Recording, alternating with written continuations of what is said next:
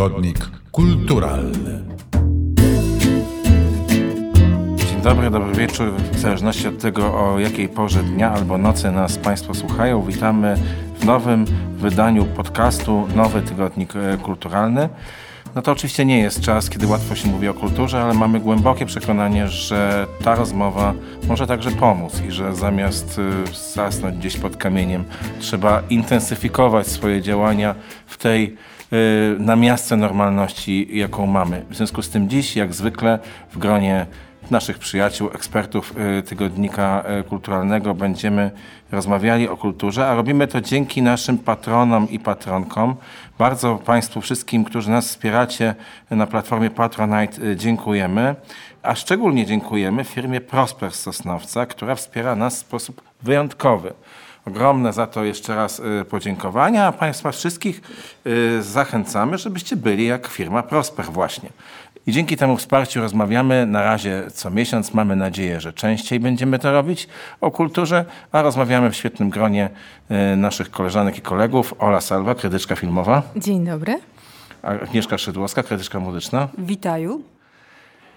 Łukasz... To po tak, no bo zobacz, naprzeciwko mnie y, słowniczek podstawowych zwrotów po ukraińsku, bo e, Centrum Kultury Filmowej w ciągu dnia jest teraz świetlicą dla dzieci i młodzieży y, i pełni taką fajną społeczną funkcję. No to właśnie fantastycznie, że o tym powiedziałaś. A to jest Centrum Wajdy. A to jest przy okazji właśnie okazja, żeby podziękować Centrum Kultury Filmowej Andrzeja Wajdy, która które jest naszym, jak zwykle, gospodarzem. Łukasz Maciejewski, krytyk Dzień filmowy. Dobry.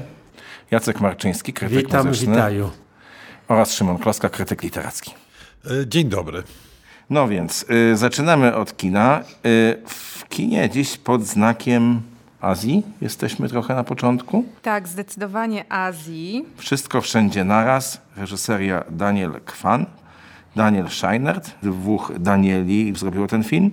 W roli głównej znana nam skąd inąd y, Michelle Yeoh. I co to jest? Multiversum? Tak, no to jest jeden z tych e, filmów, który ma tytuł opisujący dokładnie to, co tak. się dzieje w filmie i dokładnie to, jaki to jest film. E, powiedziałabym, że to jest e, tak multiversum, multigatunkowa opowieść, która jest e, takim kolejnym, kolejną odsłoną nowego kina azjatyckiego, kręconego na zachodzie. Tutaj E, wcześniej widzieliśmy takie filmy jak powiedzmy Bajecznie Bogaci Azjaci czy mm, Kłamstewko. To są takie filmy pokazujące mm, Azjatów mieszkających w Stanach w trochę inny niż konwencjonalny sposób, czyli nie tylko jako powiedzmy właścicieli jakichś drobnych sklepików, nie tylko jako asów, e, jeśli chodzi o sztuki walki, czyli nie w taki skonwencjonalizowany także przez e, kino sposób. I tutaj mm, główną bohaterką e, graną przez Michelle Yeoh jest właśnie taka kobieta, która prowadzi pralnię, taki powiedziałabym stereotypowo e, chiński biznes, e, przynajmniej do tego nas przyzwyczaiło kino, która pewnego dnia dowiaduje się, że świat ma wiele równoległych takich odnóg, odsłon i że w każdej z nich jej życie jest ciekawsze. Co więcej, żeby tutaj pokonać złą moc, no bo to zwykle jest element E, filmu musi się z tymi różnymi swoimi wersjami skontaktować. E, antagonistką jest między innymi grana przez Jamie Lee Curtis, e, urzędniczka z Urzędu Skarbowego i tutaj mamy pomieszanie z poplątaniem. Jest dużo takiej, bym powiedziała, dezynwoltury wizualnej, komicznej i każdej innej. Jest to rzeczywiście film, który ma taki własny język, własną gramatykę, która czasem się trochę plącze twórcom, y, z czego wynika chaos. Jest to taka, powiedziałam, dosyć szalona opowieść, szalona w sensie mm, szale, nocnych szaleństw, bo są takie mm, sekcje na różnych festiwalach, Nocne Szaleństwo i właśnie tam ten film absolutnie przynależy. O tym, że wiadomo, że jest w tej chwili takie kompletne rozdrobnienie, że każdy może mieć tysiąc dróg życiowych, tysiąc wyborów, a jednocześnie e, wybierając jedną ścieżkę, wydaje nam się, że tracimy mnóstwo innych rzeczy, przy czym koniec końców ważne są te korzenie rodzinne, ważne jest takie, żeby ta emigrancka rodzina mm, odnalazła się w świecie nowych wartości, nie tracąc y, swojej tożsamości. Tak mogłabym tak mówić, mówić, mhm. mówić. E, film zresztą do tego zachęca, bo trwa ponad dwie godziny. Masz taką narrację jak Tak, ten film. taką spokojną, że chyba jakby nie podobał ci się trochę tak do końca. Mm, I właśnie do tego zmierzam, że to oczywiście wszystko jest ciekawe i jako krytyczka umiem to oczywiście roz, e, rozłożyć na e, mnóstwo tych elementów z tych światów równoległych czy, czy nierównoległych, natomiast oglądałam to z potwornym zirytowaniem. Nie weszłam w ogóle w tą opowieść. Nie interesuje mnie ta taka em, śmieciowa trochę em, wyobraźnia, taka właśnie tutaj mówiłam przed nagraniem Agnieszce, że taka trochę jakby Adam Słodowy chciał zrobić Matrixa. Doskonałe. Adam Słodowy, Roy Matrixa. Łukasz, ty też miałeś E, wrażenie oglądania Zrób to sam? Matrixa? Nie, ale, ale bo to wszystko już było. Tak naprawdę y, wracamy pamięcią do tego przewrotu. No dzisiaj powiedzmy sobie szczerze, skrócę, pójdę taką drogą na skróty i powiem nazwisko Tarantino, który gdzieś tam pokazał lat 30 temu, czy 20 parę, że, że w kinie może na ze sobą żenić absolutnie wszystko i y, to, co wysokie i to, co niskie. I bra- zespół Daniels, bo oni tak o sobie mówią, idzie, podąża tą trasą, tym szlakiem i właściwie nie generując niczego specjalnie odkrywczego, bo to, że można wyjść od sytuacji obyczajowej, która kojarzy się gdzieś z tymi e, filmem Minari, który też był takim głośnym filmem e, sprzed paru lat e, i wyjść w stronę nieokiełznanej wyobraźni, żeniącej właśnie jakieś dłonie, które są parówkami z karierą śpiewaczki operowej i z widowiskiem science fiction. Ma to szwung, ma to wigor i myślę znajdzie wielu amatorów, y, ale y, ja również y, za chwilę opowiemy o innym filmie. Jestem w sytuacji, w której moje serce bije w zgoła innym kierunku.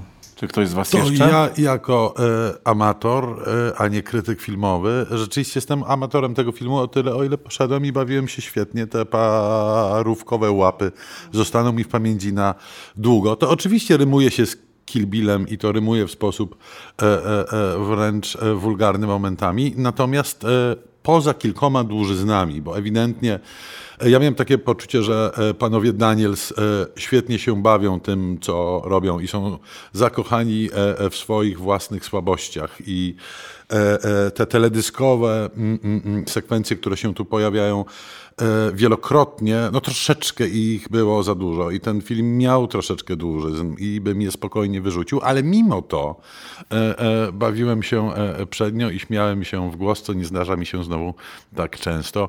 E, więc e, e, e, szwung, wigor ponad wszelką e, wątpliwość i jestem przekonany, m, że to, co przed chwilą powiedziałaś jest prawdą, że e, cała masa ludzi dobrze się e, na tym filmie będzie bawić, e, mając w nosie jego wtórność. Czu, oni zrobili taki film Człowiek Scyzoryk, Tak, poprzedni, tak, gdzie tak. Daniel Radcliffe, czyli Harry Potter gra piętaszka, który puszcza gazy. O, to skoro weszliśmy Ja- do sfery dla dzieci, to ja, ja- powiem, że tylko jedno zdanie, że ja nie widziałam jeszcze tego filmu i nadrobię, bo z kolei ludzie dookoła mnie właśnie zachwycają się i y, podobnie jak Szymon się wypowiadają. Natomiast aktorka, która gra główną rolę, podłożyła głos do innego filmu, który uważam za najbardziej boski w ostatnim czasie. To nie Wypanda, kretyński tytuł polski, Turning Red po angielsku. Ona tam podkłada głos matce i to jest najfajniejsza opowieść y, o kobietach, y, jaką widziałam w kinie. Film do animowany. tego film animowany, ale nie dla maluchów, tylko dla ciut starszych dzieci. Dobrze, więc y, ja chyba pójdę najpierw na film To nie wypanda, a później dopiero ewentualnie na film pod tytułem Wszystko Wszędzie A zawsze naraz. można zobaczyć przyczajony tygrys dosyć- i ukryty smok, bo to jest Dokładnie, bo dosyć najważniejsza rola. skutecznie mnie Tak, e, zdecydowanie. przed tym filmem e, ostrzegliście, mimo zachwytów Szymona. A to inne kino, ku, któremu- ku któremu się teraz, e, któremu teraz wędrujemy, to e, rzecz zupełnie innego rodzaju. Memoria. E, Memoria Apichatpong Veresetakul.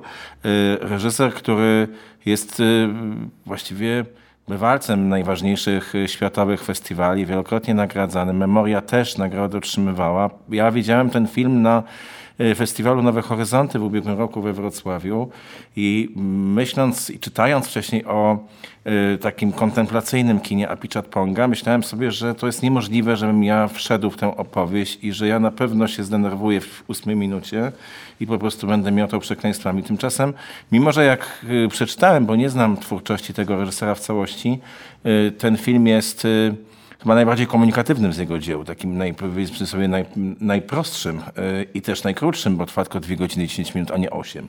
Yy, ten, to ja absolutnie w tę opowieść jakoś wsiąkłem i mimo, że może chwilami zawieszała mi się uwaga i potem otwierałem oczy i znowu był ten sam kat, tak mi się przynajmniej wydawało, to ta opowieść o poszukiwaniu istoty dźwięku i dziwna wędrówka, yy, którą odbywamy wraz z Tildą Swinton, bardzo mnie, jak mówię, wciągnęła. Łukasz.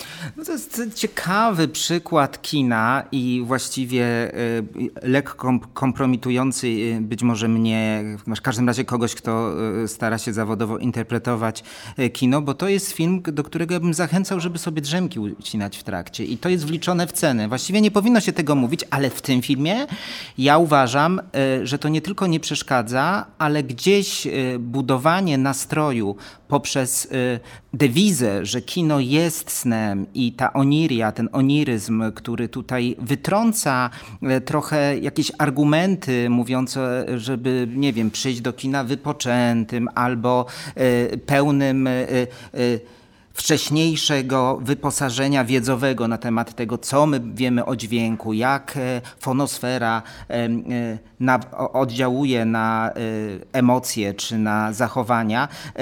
I mam też tak wrażenie, Jacek trochę wybrał, bo ja jeden raz to powiem, apicz pong virasetakul, no naprawdę nie jest... Proszę? tak się przedstawia zagranicznej publiczności Joe i tak absolutnie Aha, można do niego mówić. Dziękuję Ci, Olu, będę to pamiętał i, i, i, i, i wezmę sobie e, to do serca. E, w każdym razie Joe, e, który wielokrotnie już sprawiał, że byłem skonfundowany jego wujkiem Bunmi, czy, czy innymi krótkimi również performansami, instalacjami artystycznymi. Sprawia też, że ja jako ktoś, kto ma nie wiem, Państwu opowiedzieć o tym filmie. Po prostu tego nie chcę robić, dlatego że e, e, to wprowadza w jakąś, jakąś mówienie o tym filmie, że właśnie jest, wy, no właśnie powiem te dwa zdania i się zawstydzę. Wyprawa do jądra ciemności albo do własnego ja. To brzmi tak egzaltowanie i tak grafomańsko, a właściwie może nic nie mówmy, tylko poddajmy się strumieniowi, e, dźwięków, urodzie wewnętrznej, sile wewnętrznej Tildy Swinton, która z nim wielokrotnie współpracowała w performansach, w jakichś e, e, wydarzeniach wizualnych, ale w filmie pracują po raz pierwszy i nie oczekujmy jakiejś tezy. Znaczy, ja bym strasznie chciał od tego uciec, żeby Państwu opowiadać, że bohaterka idzie do Bogoty po coś tam, że coś się wyjaśnia. Nie, to jest film, który jest filmem do znaczy, drzemania. To jest tak, właściwie zamiast mówić, to powinniśmy teraz milczeć o tym filmie. No albo słuchać, bo, bo to są te dźwięki, no, prawda? Milczeć i słuchać, bo na tym, na tym tym polega ten film. Ja nie kupuję tej konwencji. Mhm. Znaczy ja sobie lubię pomilczeć, ale wtedy, kiedy mam na to ochotę, kiedy jest mój nastrój. Natomiast atakowanie mnie y, milczeniem, ciszą, w której pojawia się dźwięk, dźwięk i usiłujemy dotrzeć, czy, jaki to jest dźwięk, co, co, czym jest ten dźwięk. Ja, ja tego nie kupuję. Ja uważam, że jednak mimo wszystko jest to, mimo całej takiej aury tajemniczości jest to jednak w sumie dla mnie bardzo pretensjonalne. Ja bym się nie zgodziła. E, przepraszam, że może ci wpadam w słowo, ale czuję po prostu, że muszę tutaj stanąć i bronić Już się e, zawstydziłaś mnie, zawsze żeśmy się zgadzali. Tak, zawsze się zgadzaliśmy. Natomiast przy, przy tym wszystkim, co powiedzieliście, ten film jednak ma e, nić fabularną. Być może nie tak e, przedstawioną w jaki tak przedstawioną, jak jesteśmy przyzwyczajeni narracyjnie na Zachodzie. Tam jednak opowieść jest o kolonialnej przeszłości. Mm, jeden z bohaterów nazywa się Hernan. Część akcji się dzieje w Medellin. Hernan. Hernan. Dziękuję, Szymon. I nie jeden, tylko dwóch. Tak, młody i stary, to jest jedna osoba. To jest jakby koncepcja czasu w kinie azjatyckim. Widzisz, dowiedziałem no, się. Trzeba pewien. było się nie wtrącać. Nie jestem pewien. Przejdźmy do... Nie, nie, tylko właśnie chciałam wrócić, że Hernan e, jest, to jest imię, wiadomo, Corteza, który się urodził w Medellin, ty, tyle nie, że w Kolumbii, tylko w Hiszpanii. I tam jest jednak taka opowieść o tym, czym jest w zasadzie ta kolonialna przeszłość w tej chwili e, dla nas Europejczyków podróżujących po całym świecie, bo bohaterka grana przez Tilda Swinton jest um, Szkotką, która właśnie odwiedza siostrę. I zgadzam się absolutnie, że ten film opiera się właśnie na takim standardowy, na standardowych takich chwytach, których używa Vereseta Kul, czyli na takiej właśnie medytacji, nad dawaniem przestrzeni, ale on jako artysta wizualny też opowiada bardzo konkretną historię. Po prostu robi to w trochę inny sposób niż, niż ten, do którego jesteśmy przyzwyczajeni. Jestem absolutnie uwiedziona tym, tym filmem. Kocham go. E, I teraz e, Szymonie, czy jakby Hernan jest jakimś Hernan, bohater, Hernan. Hernan, bohaterem, który też do ciebie przemawia? Nie, nie, nie, nie, nie. E, ja się zgadzam e, e, e, z tym, co powiedział Łukasz o nastroju, bo ten nastrój rzeczywiście momentami, szczególnie w tej scenie z Hernanem e, starszym, bo ja nie jestem pewien, że jest to jedna i ta sama Aż, postać, dalej, tu się dalej, udało no. zbudować. E, i, i, i na, natomiast generalnie Joey'emu się udało ze mną to, co się nie udało z Jackiem. Zirytował mnie w pierwszych ośmiu minutach.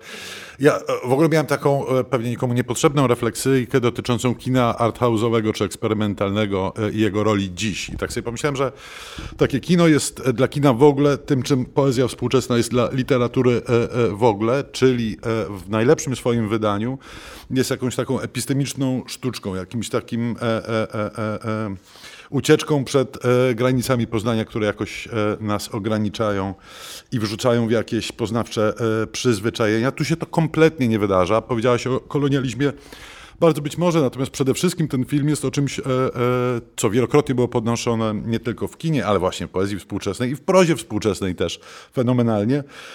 O opowieści starej jak świat, jak świat, że nasze zmysły są ułomne, że czas być może nie jest linearny, że być może takie rzeczy jak dźwięk trwają wie, wiecznie, tylko my o tym po prostu mm, mm, nie wiemy.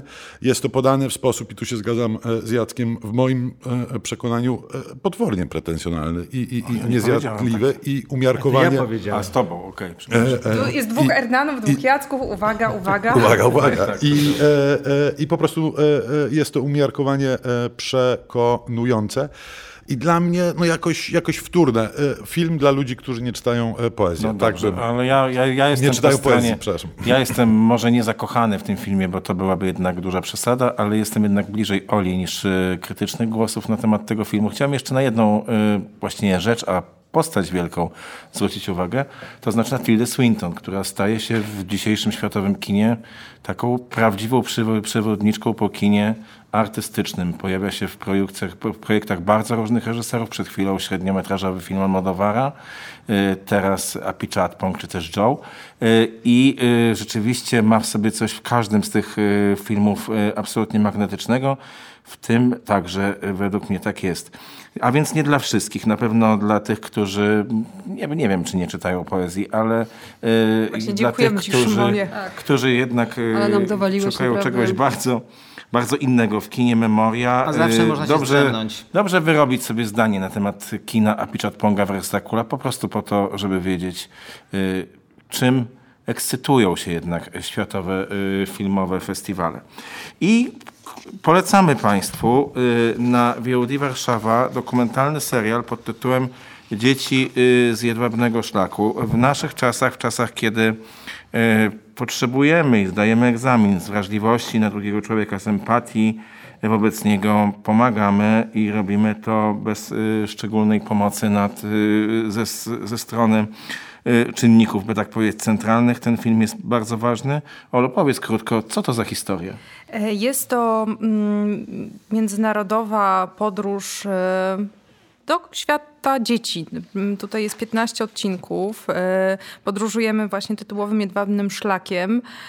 Przypomnę, że on wiedzie od mniej więcej Turcji przez państwa Azji Środkowej. Środko, środkowej. Jeszcze, jeszcze spróbuj mnie odpytać z, ze stolic, wiesz? To nie, nie szkodzi, bo ja mam tutaj wypisane wszystko, więc damy sobie radę z nim. Jesteśmy po jednej stronie. E, na przykład e, przez Uzbekistan, Indię, Mongolię, Birmę, Nepal, Azerbejdżan, Gruzję, Chiny. Kirgistan, którego stolicą jest Biszkek. Dziękuję. A mówiąc już... E, to bardzo dobre. Mhm całkiem poważnie. Jest, jest to 15 niezbyt długich, bardzo, bardzo ciekawych mm, takich rozdziałów opowiadających o tym, jak y, wygląda życie dzieci w danym kraju. Czasem to są takie rzeczy związane z tradycją miejsca, na przykład, nie wiem, e, z y, hodowaniem koni, czasem jest to jakiś rodzaj sportu, czasem jest to rodzaj muzyki, a czasem jest to rodzaj relacji z tradycją. Na przykład jedna z bohaterek ma 14 lat i właśnie wychodzi za mąż. No to myślę, że to jest takie ciekawe edukacyjnie, z pewnością. A nie tylko Ja bym edukacyjnie. powiedziała jedno zdanie jeszcze, że no, z tego filmu wynika, że świat jest naprawdę bardzo piękny, ale dzieci mają przerąbane niezależnie od tego, gdzie im się dało e, szansę pojawić na świecie. No ta czternastolatka, której mama wyszła za mąż jak miała 9 lat i największym marzeniem jest to, żeby się uczyć. I oczywiście e, zachodzi tam dyskusja o tym, czy teściowie pozwolą jej na to, to kosztuje, bo wszystko ma swoją cenę. I wyjście za mąż, bo płaci się mężowi i właśnie ewentualnie nauka, więc ostentacyjnie po prostu zostaje pozbawiona swoich e, marzeń, a potem mówi, że jest szczęśliwa mając 14 lat i trzymając dziecko na ręku, więc e, świat nie jest fajny dla dzieci. Znaczy to nie, nie, nie jest tak do końca Agnieszka, bo tam jednak są, są też bohaterowie, którzy y, jednak realizują marzenia. Ten no, film o Indiach, o tym y, perkusiście ty, ty, tradycyjnej, tradycyjnej muzyki weselnej, który jednak decyduje się zrealizować swoje marzenia. I, i to jest, jest, co jest mimo wszystko, my, my zderzamy się ze światem, w którym y, są normy dla nas czasami niepojęte. W większości przypadków powiedziałbym nawet niepojęte, ale też y, pokaz... są- i atutem tego filmu jest, że właściwie te wszystkie postaci są silne, że jednak nie są to chłopcy przegrani czy dzi- dziewczyny y, nieszczęśliwy, ten y, z Bangladeszu y, surfist, który surfuje, no on też ma swoją pasję i jakoś jednak udaje mu się to realizować. Także jest w tym filmie jednak pewna nuta optymizmu. I ja jeszcze chciałem jedną rzecz dopowiedzieć, bo wielką zaletą tego e, serialu jest e, to, że jest, bo mam wrażenie, że szkoda, jaką my wyrządzamy e, dzieciom, a myślę tu przede wszystkim o tych dużych dzieciach. Mówiąc duże dzieci, nie mam na myśli siebie, Agnieszko, tylko takie dzieci 7 plus, 8 plus, gdzie oferta kulturalna dla nich właściwie ciągle nie istnieje, albo jest bardzo, bardzo e, e, znikoma. Myślę tu o książkach, myślę tu o e, muzyce, myślę tu o mm, chociażby fajnych filmach, które są do nich adresowane. I to jest właśnie idealne dla takiego dziecka pomiędzy siódmym, ósmym a dwunastym No pod warunkiem, że się mu dobrze życia. wytłumaczy, dlaczego nie można uratować tej dziewczynki przed tym ślubem, a realizatorzy stoją z tą kamerą i zamiast dać ten pieprzony motor i ją wyzwolić e, z tego ślubu i pozwolić jej się uczyć. Wiesz, no to jest podstawowe pytanie, jakie zadaje moja córka. Dlaczego ktoś to filmuje i robi z tego potem odcinek, nie? Bo to jest jednak film dokumentalny. No tak, to jest bardzo ważne pytanie też y, o taką odpowiedzialność filmowców i też widać, że tutaj jest taka europejska myśl za tym, że jednak to wszystko musi być takie bardzo społecznie y, zaangażowane, a jednocześnie jednak na tak. dystans. Mhm. No dobrze, zatem polecamy Państwu, żebyście sami wyrobili sobie zdanie o tym filmie, żebyście zajęli stanowisko, ale przy okazji też y, podnosimy fakt, że y, te opowieści mm, no nie są po prostu też y, jednoznaczne. Na VOD Warszawa Dzieci z Jedwabnego Szlaku już y, do oglądania.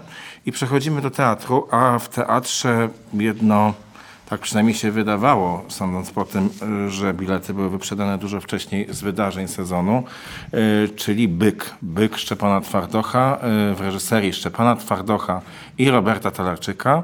I to jest y, chyba największa niespodzianka z Robertem Talarczykiem, reżyserem, dyrektorem Teatru Śląskiego, także obok Szczepana Twardocha ważną postacią śląskiej kultury na scenie. W roli Roberta Mamoka. Y, Różne, różnie o tym bohaterze się mówi. Niektórzy mówią, że to właściwie wypadkowa Roberta Taralczyka, Szczepana Twardocha i niedawno zmarłego Kamila Durczoka. Autor tej y, hipotezy wprost nie potwierdza, ale także zachowując y, marketingową sprawność, której mu absolutnie nie można odmówić, mówi, że właściwie nie potwierdza, ale i też nie zaprzecza. No i oglądamy taką y, półtora godzinną opowieść o po części w języku śląskim, po części w języku naszym, polskim, osadzoną na ostatnim piętrze Pałaczy Teatru Studio, czyli na scenie Malarnia. To jest w ogóle koprodukcja Teatru Studio, Teatru Kores, Teatru Łaźnia Nowa być może jeszcze jakąś instytucję, jakąś instytucję Instytutu zdaje się Grotowskiego we Wrocławiu, może coś jeszcze pominąłem, jeśli tak to przepraszam, w której właściwie Twardoch w tekście po raz pierwszy pisanym wprost do teatru, bo do tej pory mieliśmy adaptację Króla, mieliśmy adaptację Pokory, którą zrobił sam Robert Talarczyk w Teatrze Śląskim, w pierwszym tekście pisanym dla teatru, mierzy się znowu ze swoją śląskością i mierzy się z tym, w jaki sposób Ślązacy są zantagonizowani z warszawską, że tak się wyrażę, elitą. Dowcip polega na tym, że ta warszawska elita ochoczo kupuje bilety, zasiada, zasiada na widowni Teatru Studio, wcześniej pije latte, później pije prosecco, a w międzyczasie bardzo się cieszy w momencie, kiedy Robert Talarczyk w świetnej roli, trzeba to sobie jasno powiedzieć, nabuzowany wściekłością, przeklinający nieco drugie, a dwa razy na trzy słowa, czasem mówiący po śląsku fenomenalnie, bo to jego język, czasem mówiący po polsku i taki po prostu absolutnie nieokiełznany w tej swojej wściekłości, po prostu wyrzuca im od najgorszych, obraża ich, a publiczność spada z krzeseł z rozkoszy w momencie, kiedy największe inwektywy z ust Roberta Mamoka w, jego, w ich kierunku, że tak powiem, idą. To jest sprawnie zrobiony, przede wszystkim trzymający uwagę przede wszystkim dzięki Robertowi Talarczykowi, który moim zdaniem gra ponad tym tekstem kawałek teatru. Natomiast mam pewien problem, to znaczy mam problem taki jak ogólnie najczęściej z twórczością Szczepana Twardocha. Ja ją na swój pra, prywatny użytek nazywam sprawną hochsztaplerką i dość podobnie jest w przypadku y, wspomnianego Byka. Wszystko jest grą znaczonymi kartami. Mamy naobrażać Agnieszkę Holland, proszę bardzo, naobrażajmy Agnieszkę Holland, bo co nas to w końcu kosztuje. Mamy to zrobić za pieniądze rzeczonych elit, które właśnie radośnie opluwamy. Róbmy to, przecież rzeczone elity nie są zbyt mądre i chętnie się będą śmiały z tego, a oczywiście jeszcze sprawnie powiedzmy, że ja jestem gorszy od was, żeby od razu jakby wytrącić broń z ręki krytykom. W związku z tym patrzę na to z pewnym zainteresowaniem, nie da się ukryć, bo to sprawny kawałek teatru, z dystansem, jak zazwyczaj wobec twórczości literackiej Szczepana Twardocha, bo nie jest to naprawdę wielka literatura, ale też z absolutnym szacunkiem, bo z tej strony, znając go jako reżysera, nie znałem go jako aktora, dla intensywności obecności scenicznej Roberta Talarczyka, który przynajmniej dla mnie jest największym zwycięzcą tego, tego wieczoru w Teatrze no. Na, tak naprawdę to on, on nadaje prawdę temu tekstowi, bo ten tekst przeczytany to jest zbiór pewnych pomysłów konwencjonalnych bardzo. Oczywiście my Widz lubi czasami być obrażany, tak, żeby mu No oczywiście, to wiemy od zawsze. parę brzydkich wyrazów i powiedzieć o, nie coś parę, o tu jest ich tak, moim no, zdaniem kilka tysięcy. I to no, na tym super. polega też historia sztuki, że się tych mieszczuchów prawda, kopało po, po podbrzuszu nie, w różny sposób przez, przez minione stulecia. Natomiast to, co daje temu, temu tekstowi, to daje Robert Talarczyk. I ja myślę, że Szczepan Twardo, który po swych doświadczeniach operowych i po tym tryptyku operowym śląskim, no musiał coś takiego również popełnić do teatru, bo po prostu mu się to spodobało. I niestety to jest tak skrojone właśnie, żeby się wszystkim podobało tak naprawdę. A ty, Szymonie, z punktu widzenia literackiego kupujesz tego byka? No właśnie, ja nie byłem na spektaklu, więc o Talarczyku nie mogę powiedzieć nic. Przeczytałem książkę, która wyszła nakładem wydawnictwa literackiego, które jest najczęściej ostatnio Wychodzi wydającym. dokładnie 13 kwietnia. Wychodzi 13 kwietnia. Wydawnictwo literackie wydaje i wszystkie sztuki Masłowskiej po kolei, i teraz Twardocha, i fajnie, bo to nie, nie zawsze się dzieje. No to jest Twardoch, ja mam wrażenie, w wypadku Byka mamy do czynienia z takim ryzacem, z, czy wyciągiem z Twardocha, esencją Twardocha. I ja bym powiedział jedną rzecz, która tu nie padła jeszcze, żeby, żeby Szczepana Twardocha trochę wybronić, bo warszawskie elity warszawskimi elitami i śląskość śląskością, no ale tu jak często u tego autora tematem numer dwa, a być może i numer jeden, jest męskość i bohater, który jest, nie wiem, pięćdziesięciolatkiem zgaduję, No ma 20-letniego syna już, nie? Tak, Myślę, tak. że- No to, to, to, to, to, to by się e, zgada, e, zgadzało. I jest e, też facetem, który przynajmniej na kartach, zakładam, że to wybrzmiewa też jednak w tym spektaklu, na kartach tego dramatu jakoś rozlicza swoje własne życie w oderwaniu od jego relacji ze m, Warszawką czy Śląskością. No i, i są to takie rozliczenia momentami przykre, bo ten spektakl pewnie równie dobrze mógłby się nazywać Idiota. Nie? Ale dziękuję, nie- że to powiedziałeś właśnie, byk. bo y, położyłeś akcent Jacek, y, mam na myśli Jacka Wakara, na tą warszawskowość, podczas gdy czytając, ja tylko czytałam, y, właśnie akcent mój był ewidentnie na rozliczeniu z takim twardym wychowaniem, pozbawionym emocji, pozbawionym rozmowy, y, z trudną historią, jaka łączy Polaków y, i Ślązaków y, i nas w ogóle w kontekście historycznym z II wojną i no, nie zdawałam sobie sprawy, że to jest tak bardzo antywarszawkowe. W ogóle tego nie przeczytałam. Czytałam raczej opowieść o facecie, który ma być twardy, a okazuje się, że wszystko spieprzył, a na końcu może to spieniężyć, więc tak naprawdę wygrał. I już. Tak, tak. No wiesz, no, odbiór sztuk scenicznych jest po prostu płytszy, a my zanurzeni w słowie. To wielbiciele Okej, poezji, czyli literatury. Tak, wielbiciele Ale- poezji, ale na- teatru. na Kogo jeszcze dzisiaj będziesz hejtował? Na obronę teatru i tego spektaklu powiem, że y, właśnie reżyseria Talarczyka dodaje, dodaje wartości temu tekstowi. Że ja uważam ten tekst w, w kontekście pewnej przestrzeni scenicznej wykreowanej przez niego naprawdę zyskuje. Zatem zostawiamy y, byka trochę niepogodzeni. Myślę sobie, że to przedstawienie jest hitem, to znaczy bilety na nie wciąż trudno A dostać. dlaczego byk? No bo on mówi o sobie, że jest starym bykiem. I mówi, być i, mówi, byk. I mówi, że jest twardy, stary byk, ale przy okazji rzeczywiście idiota. No i muszę to zdanie wypowiedzieć, bo to klucz, że jest nie do zajebania. Y, więc y, zostawmy y, po prostu byka y, z taką... y, No nie, to jest cytat dosłowny z utworu Dlatego nie Szczepana- zostanie wypikany. Ale po prostu zostawimy to potem jako lit tego podcastu, zapominając o tym, że to był cytat. Zawstydziłem się, powiedzmy. Y, Rzeczywiście Jacek jest cały czerwony. Ale przejdźmy po prostu teraz do zupełnie innego teatru, chociaż teatru, w którym też padają słowa niecenzuralne. Y, Jakie? Jakie? Nie, zostawia, nie zostawiajmy w tym, nie- nie zostawajmy w tym kręgu. Alteheim, Stary Dom. Y, To jest przedstawienie Marcina Wierzchowskiego, którego spektakle w Nowym Tygodniku Kulturalnym jeszcze chyba nie gościły. Gościły w naszym poprzednim, że tak powiem, życiu y, tej ekipy. Między innymi był taki wielki spektakl Sekretne Życie Friedmanów w Teatrze Ludowym w Krakowie. A to jest opowieść, y, Marcin Wierzchowski nie każe już chodzić za aktorami, natomiast zaprasza nas do pewnego domu, właśnie starego domu, w którym przygląda się polsko-żydowskiej historii, przygląda się różnego rodzaju zaszłościom na y, dwóch planach czasowych. Ta opowieść, trzygodzinna opowieść zrealizowana w Teatrze Nowym w Poznaniu, pod, y, który świetnie funkcjonuje w tej chwili pod, już od wielu lat pod dyrekcją y, Piotra Kruszczyńskiego, jest czymś, co jest według mnie strasznie istotne, ponieważ bez przesądów, bez tez, bez gotowych, by tak powiedzieć, definicji, właśnie przepracowuje tę, jak wydawałoby się, znaną historię polsko-żydowską. Tyle, że tutaj y, tę historię przenosi na grunt rodziny i przenosi na grunt konkretnych bohaterów i w pewnym sensie bawi się taką, y, by tak powiedzieć, wziętą w nawias telenowelowością tej y, opowieści. Bawi się formułą rodzinnej sagi, przygląda się właśnie znów wzorcom męskości. Świetną rolę w tym przedsta- przedstawieniu tworzy na przykład Andrzej Niemyt.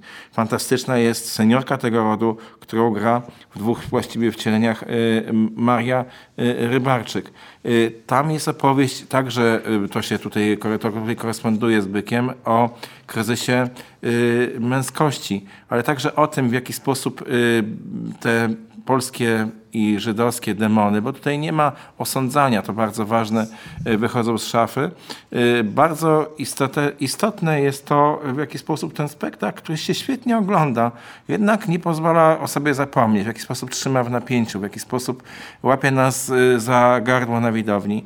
Mam wrażenie, że ten ostatni sezon teatralny, który właśnie przeżywamy, jest sezonem bez szczególnych, by tak powiedzieć, fajerwerków, bez takich jednoznacznych wydarzeń raczej. To przedstawienie Stary Dom Alteheim, bardzo Państwu polecam, byście go poszukali w repertuarze Teatru y, Nowego w Poznaniu. Liczę na to, że odwiedzi także y, festiwale teatralne, bo pośród tych ostatnich propozycji z ostatnich miesięcy właśnie ten spektakl Marcina Wierzchowskiego wydaje mi się jednym w ogóle z najciekawszych. I rzecz zupełnie innej konwencji, bo obiecałem y, ekipie redaktorskiej y, tygodnika, że moje monologi będą dzisiaj y, krótkie. Ekipa, znaczy zdefiniuj krótkie. Ekipa przesyła mi właśnie pocałunki, więc chyba się udaje. Więc, więc w tej chwili przechodzimy do Łodzi, a w Łodzi nowa sztuka Juliusza Machulskiego pod tytułem Atrament wczoraj żyrafa. Tego Juliusza Machulskiego, który na zamówienie Teatru Powszechnego i pani dyrektor Ewy Pilawskiej, która prowadzi z sukcesem taką świetną inicjatywę w Teatrze Powszechnym, Polskie Centrum Komedii i konkurs Komedii Pisanie, napisał już czwartą sztukę. Tak to było, że te spektakle, które później oglądaliśmy w Teatrze Telewizji, Matka Brata Mojego Syna, Next X, Next X, oraz Branch y, najpierw miały swoje premiery w Teatrze Powszechnym, niejako autor sprawdzał ich możliwości sceniczne, a potem robił własne wersje telewizyjne. Y, być może podobnie będzie z przedstawieniem pod tytułem Atrament wczoraj żyrafa, które w Teatrze Powszechnym wyreżyserował raczej nie kojarzony z komediami Paweł Szkotak. A y, ciekawość i istotność tego spektaklu polega na tym, że jest to w formie komedii, z dopiskiem smutna komedia, więc ci widzowie, którzy przychodzą do Powszechnego szukając nowego Y, nowej wersji y, Sex Misji y, no będą siłą rzeczy rozczarowani, że oni po prostu oglądają opowieść o kobiecie chorej na Alzheimera. Grają świetna aktorka, wybitna aktorka teatru powszechnego Wanda Neumann, którą widziałem w swoim przedstawieniu na zmianę z Zofią Plewińską. I trochę jak bohater spektaklu i filmu Ojciec. Jest postacią, którą bardzo trudno zdefiniować. Nie do końca wiemy, gdzie jest y, jej choroba, a gdzie jest manipulacja otoczeniem, gdzie jest jej bezradność, a gdzie jest jej apodyktyczność. I rzeczywiście to, co najbardziej się udaje Machulskiemu i Pawłowi Szkotakowi, to zarysowanie relacji między postaciami i pokazanie piekła i codzienności osoby chorej y, y, na Alzheimera właśnie. Myślę, że to dotyka bardzo wiele osób, że nasi bliscy czy mogą, mogą tego, tego, doświadczyć, więc to będzie także takie doświadczenie dosyć łączące być może część widowni Teatru Powszechnego y, z tym przedstawieniem. To, co się nie udało, to próba y, opowiedzenia tej historii poprzez taką dość powiedziałbym natrętną, dziwną symbolikę i pomieszanie przestrzeni.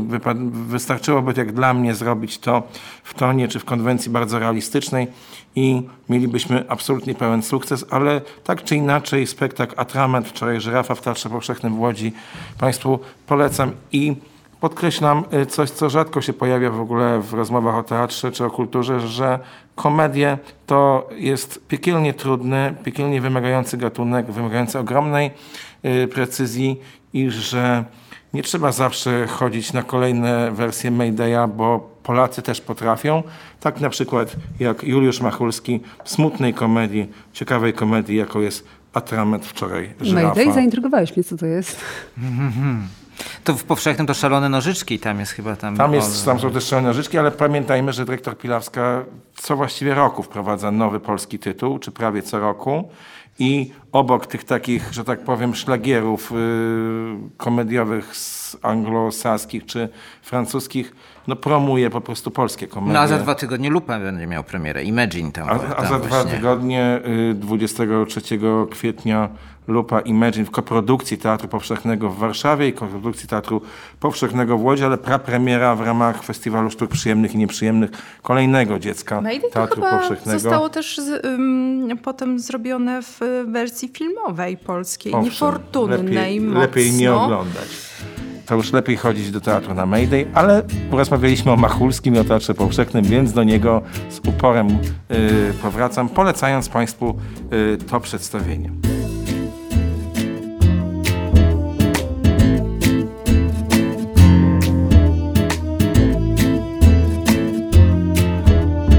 Nowy tygodnik kulturalny.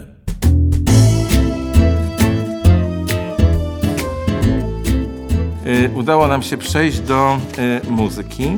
A w muzyce rzecz, która właściwie jest y, tak z opisu dosyć szokująca. Rzecz nazywa się Polskie Znaki, płyta nazywa się Rzeczy Ostatnie i jest wiązanką pieśni żałobnych, można tak powiedzieć. I to cię szokuje.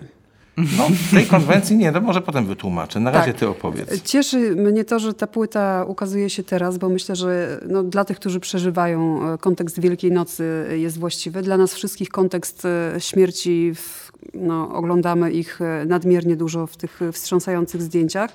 Dla e, osób, być może niektórych jest to w ogóle odkrycie, że takie teksty żałobne mamy w swojej literaturze.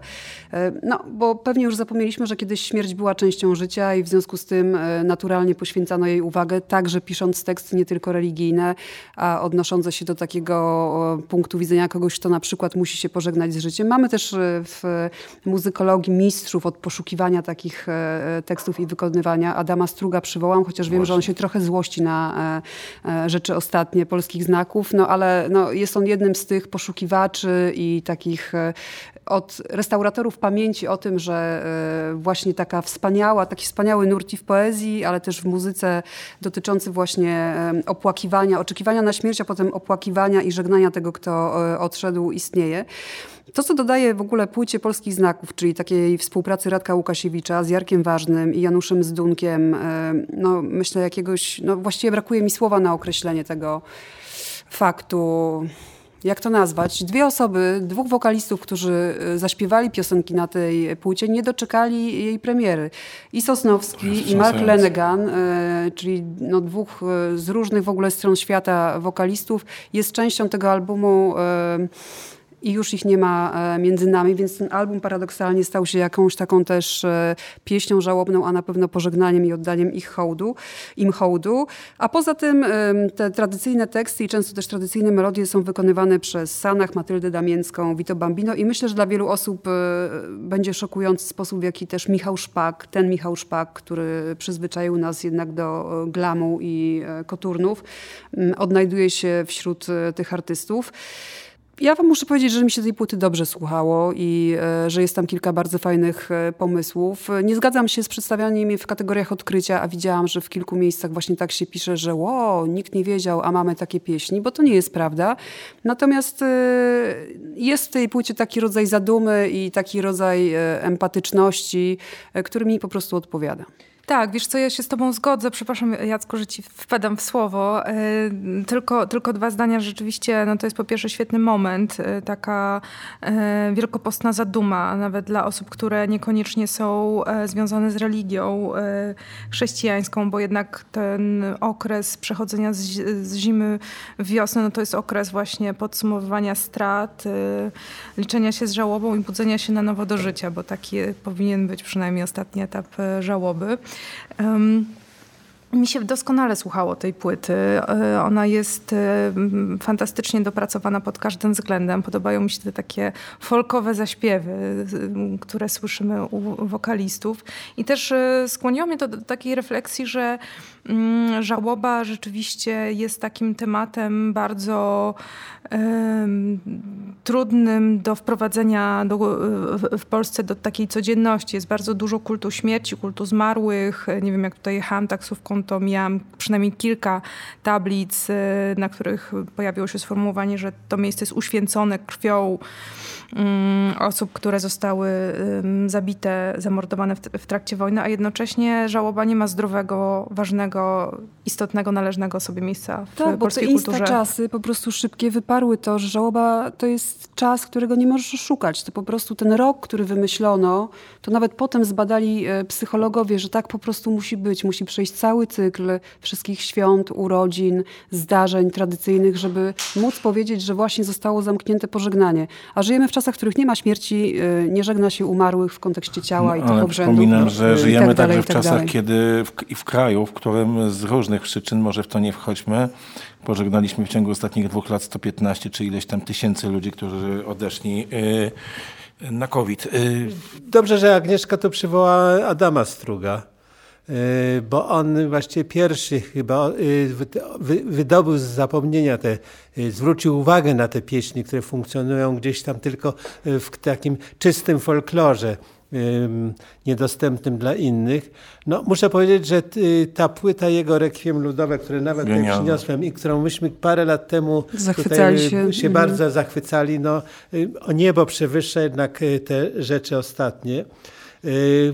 Ponieważ to, co y, Adam Struch potrafi zrobić, to potrafi y, wydobyć absolutną surowość i przejmujące, przejmujące znaczenie tych tekstów. Natomiast tutaj mnie jednak mimo wszystko, mimo że doceniam Vito Bambino, Michała Szpaka też jest... Y, Michał dla, Szpak jest bardzo dobry. Zdumiewający, prawda? Jest no. zdumiewająco dobry, to jednak ten taki taki popowa, popowa elektronika no właśnie, to wszystko wydaje. jednak Łukasz. wysładza niepotrzebnie i no, osłabia, chodziło o to, osłabia żeby... wymowę tych, tych pieśni. Może chodziło o to, żeby wejść do innego świata z Łukasz. tą muzyką. Tylko y, wejść do innego świata, tylko ten świat nie jest chyba zainteresowany jakąś poważniejszą narracją i ja też tej słuchałem, e, tej fakt, że nieuważnie i to może świadczyć źle o mnie, a nie o tym, jak ta muzyka działa, że to jest, mówiłaś Agnieszko, o insta świecie i y, to jest propozycja dla Insta świata.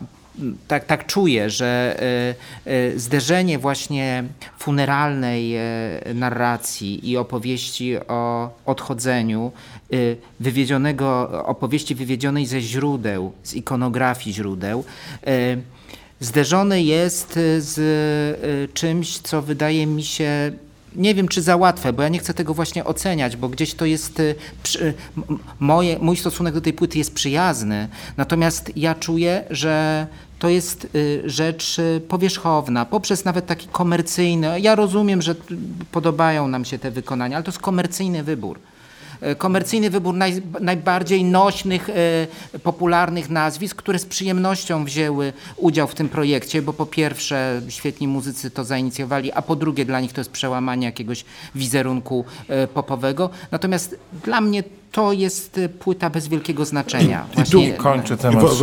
Wotum separatum o tyle, o ile z, e, no jakby to powiedzieć, z takiej desakralizacji źródeł, czyli z przeróbek, z komercjalizacji, z popularyzacji muzyki źródeł wzięły się moje ulubione gatunki muzyczne, czyli szeroko rozumiane rock and roll i jazz. I tak naprawdę mam poczucie, że e, takich przeróbek i reinterpretacji źródeł polskiej muzyki ludowej e, jest ciągle nie dość, więc ja jak tylko się dowiedziałem o istnieniu tej płyty, to natychmiast po nią sięgnąłem. Pomijając fakt, że może nie jestem e, e, psychofanem, natomiast e, Radka Łukasiewicza śledzę od samego jego początku z uporem maniaka, bo tak sobie wymyśliłem i jest to śledzenie, które głównie się, głównie mi się kojarzy z jakąś dużą dozą przyjemności, czy to w postaci z odsłuchu. z podsłuchem. Natomiast, natomiast jeśli miałbym się czepiać jednej rzeczy, jeżeli chodzi o rzeczy ostatnie, to, że ja nie potrafię tego za bardzo słuchać jako płyty. To znaczy ja sobie e, e, Szpaka mhm. wrzuciłem do jednej osobnej swojej playlisty, e, e, e Sanę, o której istnieniu dzięki tej płycie się w ogóle dowiedziałem, bo nie byłem świadom. Sanach? O tej płycie? W, w, w ogóle Dziewczyna zbiera od kilku lat nagrody wszystkie? Ja wiem, tak? ja wiem. No mówię, tylko ja żyję poezję. właśnie poza Insta światem i czytam poezję, więc w ogóle nie wiedziałem, że, że pani istnieje. E, a Marka Lanegana też wrzuciłem do playlisty, gdzie siedzi sobie to moje Waits, jeszcze paru innych koleżków. No właśnie. I jak to sobie rozrzucę pomiędzy swoimi playlistami, to wybrane utwory stąd rzeczywiście świetnie działają i grają. No ale jest to antologia, więc, e, więc nie, jest to, e, nie jest to e, spójna płyta. Mnie się I, wydaje, że Łukasz i Jacek powiedzieli coś istotnego. Mi się wydaje, że ta płyta jest oczywiście wysokim w swojej naturze i w swoim zamierzeniu jednak pop produktem i to ją różni od od Adama Struga przede wszystkim, chociaż dla mnie fragment z Marka Lanegana ma szczególnie emocjonalne e, zabarwienie, bo to chyba ostatnia w ogóle piosenka, jaką nagrał, więc to choćby przez to przejdzie do historii. Ja bym jeszcze zwrócił uwagę na aktorkę śpiewającą, Matyldę e, Damięcką, która pięknie tu śpiewa, ale nie puszczam sobie tego tak dla y, przyjemności w całości. Y, tak to powiem. Y, przechodzimy do kolejnej płyty. To jest kolejny album w ostatnim czasie, który przynosi nowe spojrzenie na twórczość Kory. Po Ralfie Kamińskim, inna, nieco mniej znana moim zdaniem strona twórczości Kory, na płycie Natalii Przybysz pod tytułem Zaczynam się od miłości. Tak, i muszę wam powiedzieć, że może nie mogąc ujawniać wszystkich szczegółów, współpraca, czy też opracowywanie nowych e, płyt, y, na których wybrzmiewają słowa kory, to jest y, dosyć duże wyzwanie. Wiemy, że w przypadku Ralfa Kamińskiego to jest y, pokłosie spektaklu przygotowanego dla przeglądu piosenki aktorskiej we Wrocławiu i e, wspaniała trasa koncertowa, która e, no, jak burza idzie przez całą Polskę. Jest jeszcze jedna płyta e, no, blokowana przez spadkobierców po korze, którzy najpierw udostępnili materiały. Powstał cudowny materiał, a teraz są jakieś schody. Trzymam kciuki za to, żeby to się wyjawniło. Personalnie trochę to się łączy łączy z zespołem Ralfa Kamińskiego, tu postawię kropkę. Natomiast płyta Natalii Przybysz, o której mówimy, czyli Zaczynam się od miłości, to jest płyta, która wyszła od jej takiego spontanicznego sięgnięcia przy jakiejś okazji. Poproszono ją o zrealizowanie utworu Kory. Okazało się jednak, że w koncercie, na który się przygotowywała, nie weźmie udziału poprzez swoją głośną przeszłość. Nagle przestała pasować do pewnej wizji. E, no i została z tym materiałem, a ponieważ okazało się, że gdzieś to e, dobrze rezonowało i też podobało się spadkobiercom, no to nastąpiła taka propozycja, a może sięgnąć po te teksty, po te notesy kory, których jest tak dużo i podejść do tego jakoś w miarę spontanicznie. Więc rzeczywiście od kory i od tekstów tych często niewyśpiewanych, wcześniej nieistniejących i też kompilowanych przez Natalię, ponieważ te teksty nie są brane jeden do jednego.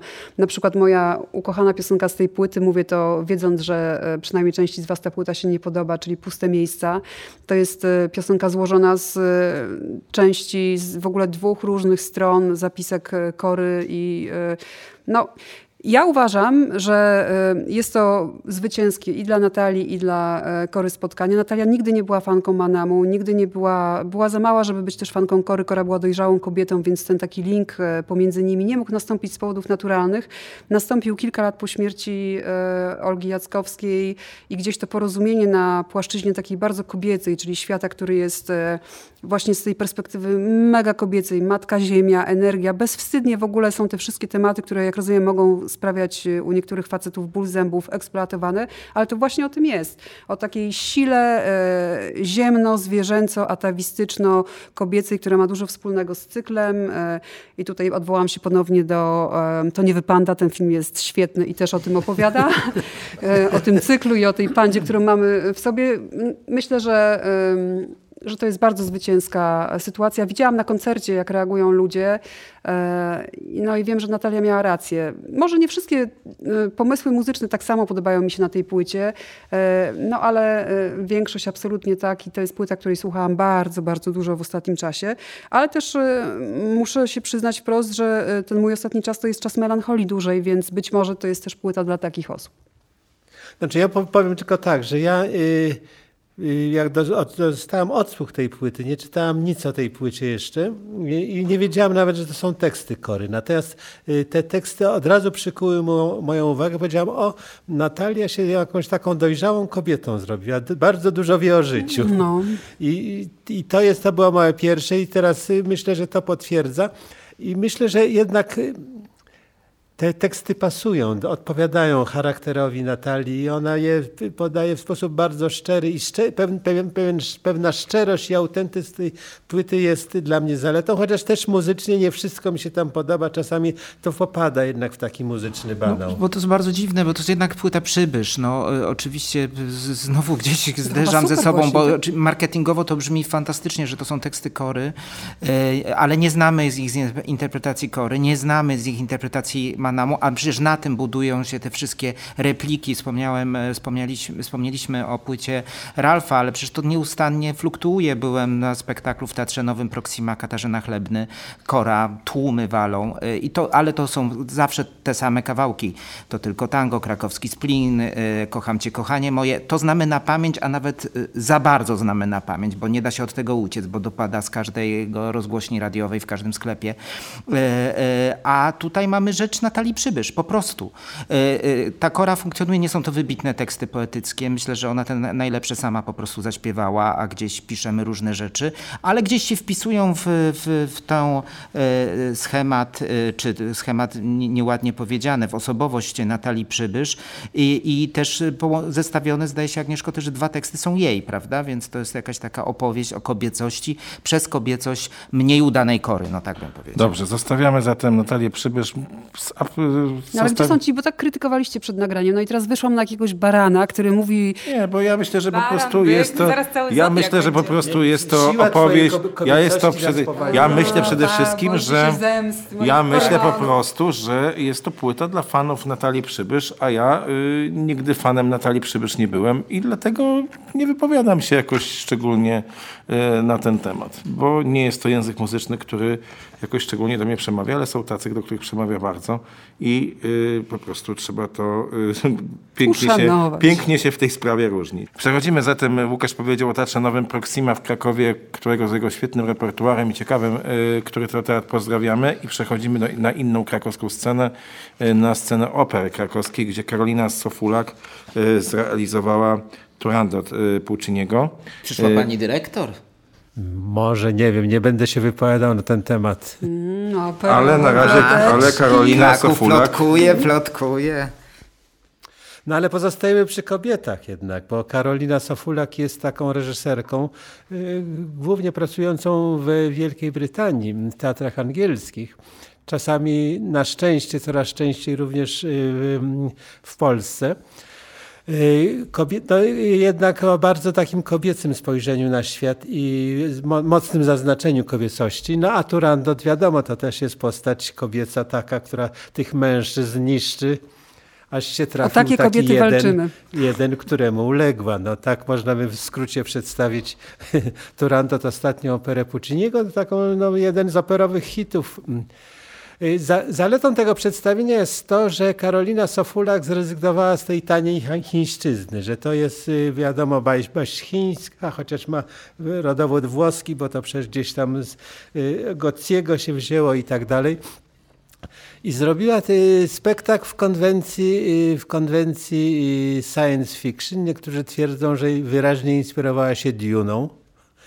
Czyli nie mamy Pekinu, nie mamy Chiny, nie mamy państwa środka, mamy jakąś taką bliżej nieokreśloną przyszłość, która jednocześnie jest jakby zanurzona w przeszłości, gdzieś te, te czasy się mieszają.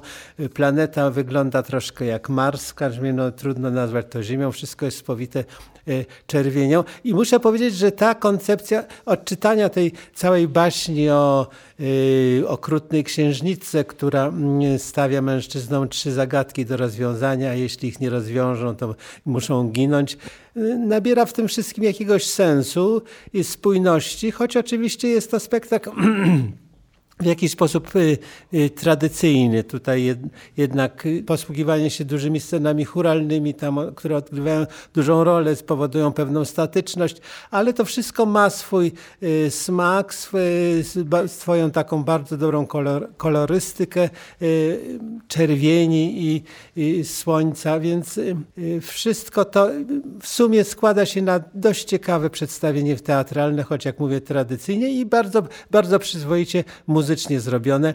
A jeśli już zaczęliście mówić, no to y, rzeczywiście Karolina Sofulak y, jest wymieniana nie w kuluarach jako jedna z kandydatek na y, nowego dyrektora Opery Krakowskiej, ponieważ tam został ogłoszony konkurs w związku z upływem kadencji Poczekamy, poprzedniego. poczekamy na rozstrzygnięcie konkursu, yy, a na razie zachęcamy Państwa do obejrzenia Turanda w Operze Krakowskiej, być może w reżyserii yy, nowej dyrektor tej instytucji yy, Karoliny Sofulak. Więc przechodzimy krótko do płyty innej pani, Ruth Slęczyńska, My Life in Music. Pochodząca ze Stanów pianistka o polskich korzeniach lat 97, jak mi powiedzieliście przed programem. Osoba, która znała osobiście Sergiera Hamoninowa i Samuela Barbera, których utwory między innymi wykonują na tej płycie. No to jest, po- powiedzmy, od razu dodajmy, że to jest płyta nowa, to nie jest wyciągnięte z archiwum nagranie. Y, Bardzo ciekawej pianistki, ob- niesłychanie y, trudnym, ale i barwnym życiorysie. No, muszę, muszę to w dwóch słowach powiedzieć. Y, Ponieważ to się wiąże również z pewnym przygotowaniem gruntu do wydania właśnie teraz tej, tej jej nowej płyty. Ona y, była takim cudownym dzieckiem, bardzo eksploatowanym przez ojca i już w wieku 10 lat intensywnie koncertowała. E, Ojciec chciał po prostu zarobić jak najwięcej pieniędzy na jej występach.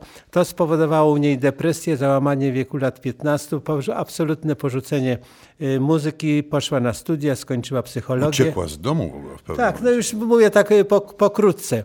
I dopiero w, w latach gdzieś latach 40. i na początku 50. wróciła do muzyki namawiana przez wielkie indywidualności, między innymi przez Artura Rubinsteina. Rzeczywiście była uczennicą, ostatnią uczennicą Sergiusza Rachmaninowa z Samuelem Barberem, na najwybitniejszym jednym z najwybitniejszych kompozytorów amerykańskich się przyjaźniła w czasach studenckich. I w latach 50. wróciła do muzykowania i wywołała sensację. Nagrała wtedy mm, całą serię płyt dla firmy Decca, dużo koncertowała.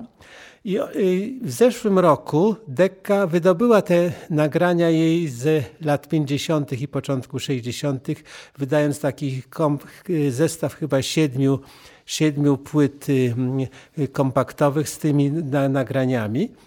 Zastanawiam się, dlaczego akurat wtedy. No teraz wiemy, po prostu było to przygotowanie do tego, żeby wydobyć ją z, z cienia i yy, zrobić promocję dla płyty, którą 97-letnia Ruth nagrała teraz. No to jest płyta taka, powiedziałbym, składankowa. To jest Oczywiście, bo tu mamy trochę. Rachmaninowa, mamy Barbera, mamy dużo Chopina, bo tego Chopina ona zawsze grywała.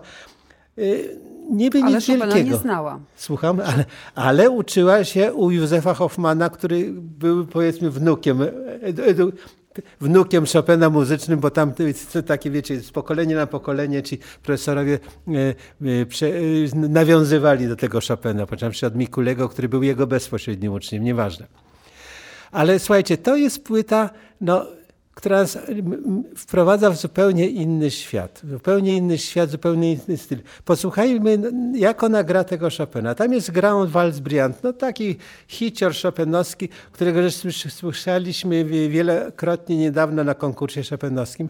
Ona go gra w sposób zdumiewający, tak jakby po prostu, jakby się dzisiaj, dzisiaj tak po prostu Chopina nie gra. To jest po prostu przypomnienie starej, dobrej szkoły XIX-wiecznej właśnie Hoffmana, Rachmaninowa i wprowadzenie czegoś, czego my już właściwie nie znamy, ale coś nadal funkcjonuje, a przy tym naprawdę no, sprawność techniczna i ale tak bardzo muzykalność lekko, jest... Go gra. Słucham? Tak lekko go gra. Bardzo, ale, ale gra tego walca trzy razy wolniej niż się teraz gra. Natomiast Aha to jest walc, to jest y, zupełnie inny taniec. Albo na przykład y, tam jest też fantazja Chopina. Nie, nie, nie przesadne forto, że jest wszystko delikatne. To jest zupełnie inny sposób e, muzykowania, tak bym to powiedział. Nie epatowania no techniką, ewe, nie epatowania dźwiękiem, tylko nie epatowania osobowością, takiej... bo teraz trzeba mieć przede wszystkim osobowość. Szymon, jedno, Szymon jedno zdanie. No proszę. trochę tak i trochę nie, bo ja poza tym, że odsłuchałem e, e, płyty, to e, pod pooglądałem całą masę różnych wywiadów i, i, i też triumfalny pochód pani Ruth przez amerykańskie media i miałem takie wrażenie, że tak jak mając 5-6 lat, kiedy ona zaczynała intensywnie koncertować, to była właśnie taką małpką w klatce, cudownym dzieckiem. No a teraz jest cudowną staruszką i trochę tak to wygląda. Natomiast ujęła mnie niewyobrażalnie w jednej z telewizji śniadaniowych chyba w ogóle w, e, w Stanach zapytana.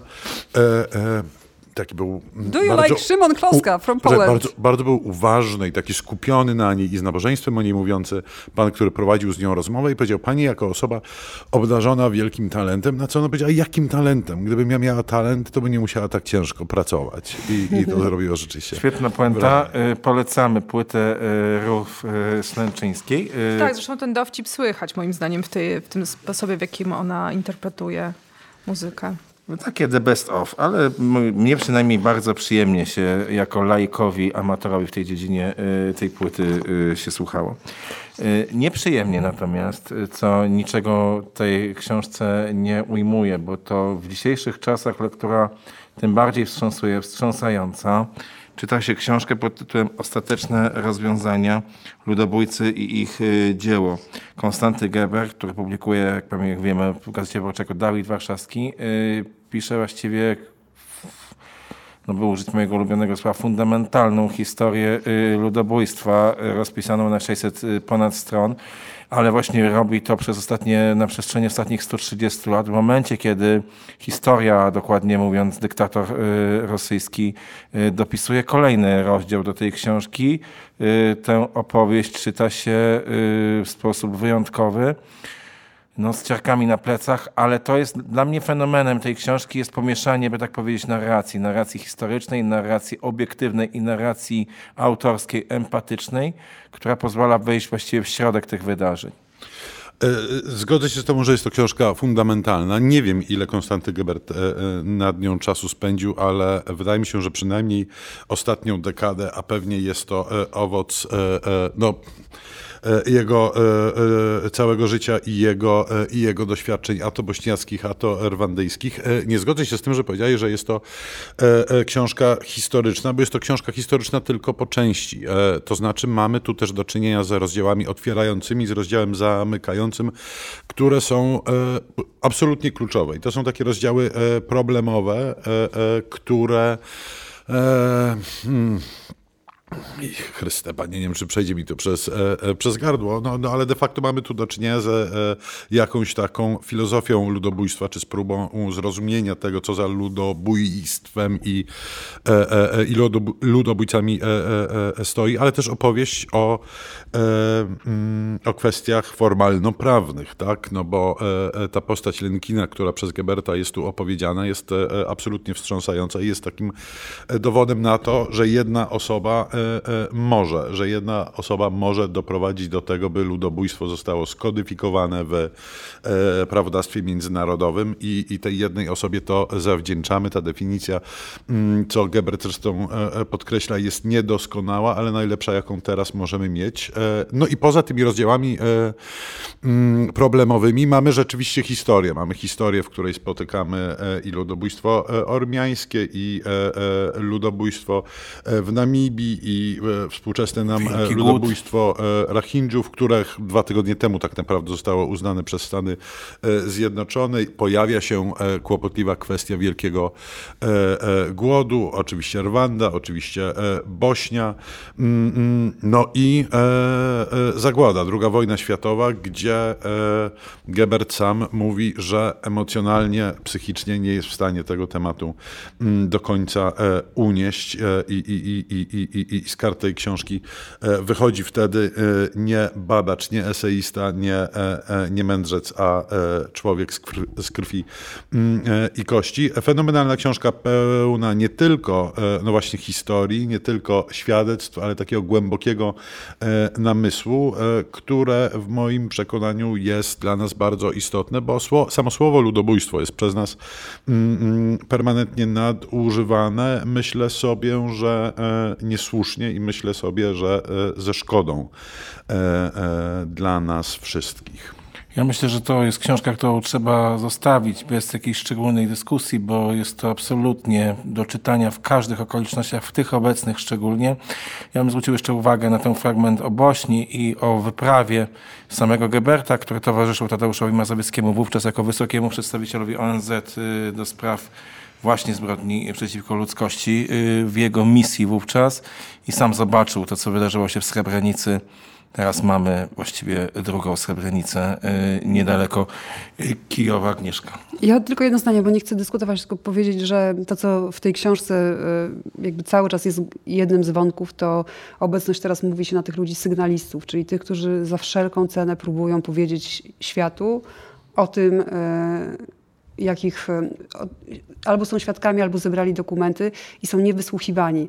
E, więc ja bym podkreśliła, że jednak trzeba czytać tą książkę, a nie odkładać jej, chociaż czytanie jej longiem e, to nie jest oczywiście żadnego rodzaju przyjemność, bo dookoła nas, nawet w naszym polskim literackim świecie, choćby biorąc wojnę w Ukrainie, mamy takich ludzi jak Krystyna Kurcza-Predlich, która lata temu odpowiedziała na wszystkie pytania, które polskie media stawiają w roku 2022, tylko po prostu my tych ludzi nie słuchamy wtedy, kiedy oni do nas przychodzą z tymi Jak informacjami. Jak Jonesa na przykład. Mhm. No a y, y, przejmujące jest to, o czym expressis verbis pisze Konstanty Gebert, że ludobójstwo jest proste.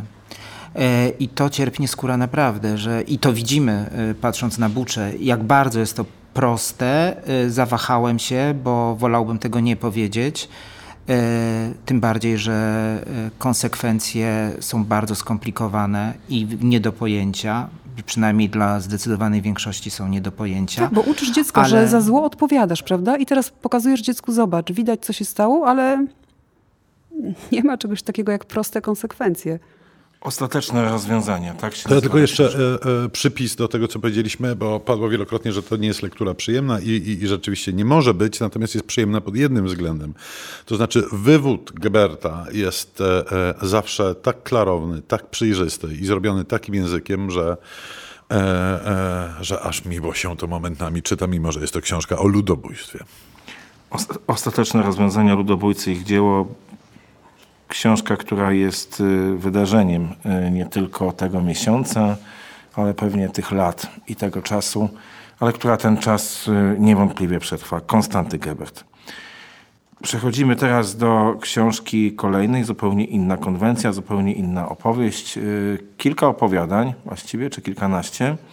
Książka, która wzbudziła kontrowersje. Jedni zachwycają się Marianą Enriquez i niebezpieczeństwami palenia w łóżku. Y, Trafiła do finału Bookera Międzynarodowego, ale też jest y, takie grono czytelników, którzy, zachowują, którzy zachowują dystans, którzy mówią, że ta konwencja takich opowie- nowych opowieści niesamowitych, by tak to powiedzieć, gdzie się rzeczy potoczne, codzienne y, spotykają z historiami właśnie rodem wprost z jakiegoś fantazji horroru. Po prostu ich nie przekonuje. Nie ukrywam, że ja jestem w tej drugiej grupie. Niespodzianka. Oj, oj, to by się niespodzianka, to jest niespodzianka. Będziemy się kłócić, będziemy się kłócić. Źle to się skończy, bo ja jestem zakochany tą miłością pijany po prostu od pewnego już czasu. Mariana Enriquez jest e, e, autorką, która e, mnie kupiła od... I tu od razu e, wyjaśnimy. Mamy do czynienia z dwoma tomami opowiadań, które są zebrane w jednym. E, Wcześniej opublikowanym w Polsce To, co utraciłyśmy w ogniu e, i tytułowy Niebezpieczeństwa palenia w łóżku. To są dwie to, dwa tomy opowiadania Mariany Enriquez. W międzyczasie w języku polskim ukazała się też jej powieść, absolutnie zachwycająca nasza część nocy, więc do tej, jeżeli ktoś z Państwa jeszcze jej nie przeczytał, to odsyłamy natychmiast. Natomiast tu mamy do czynienia z opowiadaniami grozy, e, e, bardzo e, różnymi. Oczywiście, Jacku, są tu... E, e, E, lepsze, gorsze chciałem powiedzieć. Nie. Są tu opowiadania po prostu dobre i opowiadania genialne. Enriquez robi jakieś rzeczy cudowne. E, e, jest rzeczywiście Edgarem Alanem Poe XXI wieku, O tylko lepszym. E, e. I, i, i, i, i, i, i, I przenosimy się do Buenos Aires. Ja bym z wielką chęcią w ogóle przeniósł całą produkcję popkulturową z Nowego Jorku do Buenos Aires właśnie, bo e, e, e, mam wrażenie, że ona otworzyła mm, puszkę e, Pandory i są to opowiadania grozy, które są opowiadaniami strasznymi, które są opowiadaniami otwartymi do dopowiedzenia, są bardzo często o czymś i to o czymś konkretnym. E, e, Fenomenalne są tu opowieści o nastolectwie i o grozie, która z nastolectwa wyrasta. E, Jest jedno opowiadanie świetne o wychodźstwie, uchodźstwie, o, doświ- o doświadczeniu imigracyjnym. Jest cała masa mm, współczesnych mitologii, które w Buenos Aires i w Argentynie są być może żywsze niż w Polsce, ale w Polsce przecież też są żywe i te wszystkie mm, pozaracjonalne wierzenia tu się pojawiają i też pokazują swoje przerażające e, rogi. Przy tym wszystkim są to teksty często niezwykle e, pomysłowe i mimo swojej różnorodności jakoś w ten świat Enriquez wchodzimy. To znaczy są, tą, są tu motywy, które się mm, mm, e, pojawiają, powracają, przeplatają, także w tym przerażającym i groźnym świecie w pewnym momencie zaczynamy się czuć jak w domu. Ja nie pamiętam, kiedy miałem do czynienia z tomem opowiadań, który e, skonsumowałem z tak wielką mm, przyjemnością i jednocześnie e, przestrachem, bo e, no, są tu teksty, których nie należy czytać wieczorem. Znaczy ja jestem tutaj rzeczywiście po stronie Szymona, I, ale chciałbym zwrócić uwagę na jedną rzecz.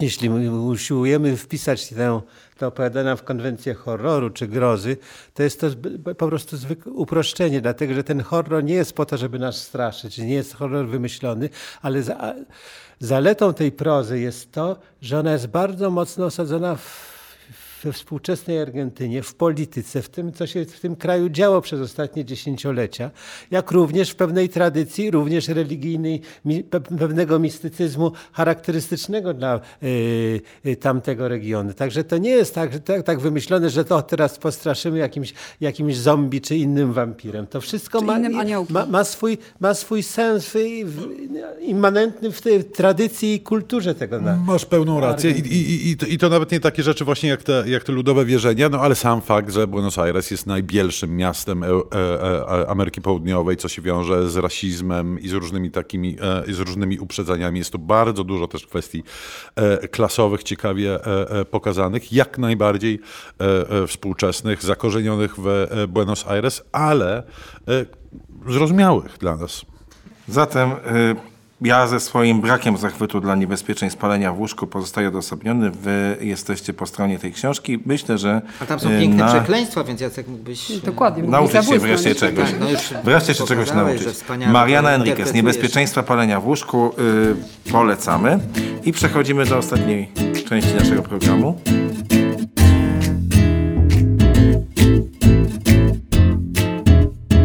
Nowy tygodnik kulturalny. A tą ostatnią częścią e, naszego dzisiejszego spotkania jest spotkanie. Spotkanie z naszym gościem, a jest nim Marcel Andinoveles, autor książki Świeccy. Witaj. Dzień dobry. Ola marzyła o wyprawie do Argentyny, to może nie Argentyna, ale Prawie. jednak e, gorąca krew. Zapraszamy, zapraszamy z Marcelem z przekroju chciałam ci do naszych, do naszych mediów e, społecznościowych, żeby zobaczyć, e, co Agnieszka e, ma na myśli. Ale właśnie, Ola zna Marcela z przekroju. Wszyscy znają Marcela jako kuratora, w pewnym momencie wicedyrektora MSN-u warszawskiego, który zmienił swoje życie i stał się. Ja znam Marcela jako fana muzyki i bywalca festiwali muzycznych. Ale do tej pory. A ja nie znam ale, Marcela. Ale do ale tej pory. To jest książka. Tak, ale do tej pory właśnie nie znaliśmy Marcela jako pisarza. Ja też się do tej pory nie znałem. Powieści. Roli, tak? powieści młodzieżowych dla dorosłych. Y, tak to, y, taki to nosi y, podtytuł i klasyfikację gatunkową prze, przewrotną. Własnego dosyć. pomysłu. Taką, tak, No właśnie, ale ja wracam do tej... oczywiście ściemą, bo jest tam też traktat historyczny. Ale ja właśnie chciałem, a propos tej klasyfikacji gatunkowej, chcę ciebie zapytać o to, że mam takie poczucie, że chyba wydawnictwo, możemy powiedzieć, że jest to wydawnictwo WAB, dało ci właściwie jakąś wyjątkową wolność. To znaczy, mam takie wrażenie, przynajmniej tak jak się to czyta, że właściwie mogłeś zrobić wszystko w tej książce, że mogłeś połączyć ogień z wodą, yy, wysokie z niskim, yy, różne sposoby opowiadania, że jest to strasznie pojemna yy, opowieść, w której spotykają się, mówiąc y, banalnie, y, różne żywioły. I że takie to jest twoje y, debiutanckie opus, może nie magnum, bo zobaczymy, co dalej będzie, ale coś... Może dalej nic nie będzie. Coś, coś dużego, gdzie mogłeś sobie poszaleć. No tak jak się do tego odnieść. O tym, że to jest opus magnum, jakby, że jakby pierwsze i być może jakby też potencjalnie ostatnie e, dzieło, bo być może ja nie będę miał już więcej wiele do powiedzenia, to jest takie prawdopodobieństwo, tu się zgodzę, że jakby włożyłem tam jednak dosyć dużo swojego życia i doświadczeń, bo nie jestem już też młodym autorem, nie jestem jakby debiutantem wczesnym, tylko debiutantem późnym. I to jest jakoś pewnie, e, to widać, że tam po prostu ule, ulewało mi się tam to, co wiedziałem, albo to, czego się chciałem dowiedzieć pisząc. E, I, a w relacji do wydawnictwa, ja jestem wdzięczny mojemu wydawnictwu, że pozwoliło mi na, znaczy, że jakby zaakceptowało taką książkę do, e, i, zdecydowało się ją wydać, bo ona jest dość taka, bym powiedział, no międzygatunkowa i pewnie ma też taki problem, który jak teraz go wypowiem, to wszyscy się na to jakoś gdzieś tam w, w milczeniu pewnie zgodzą, bo ona jest... Dla mądrych za głupia.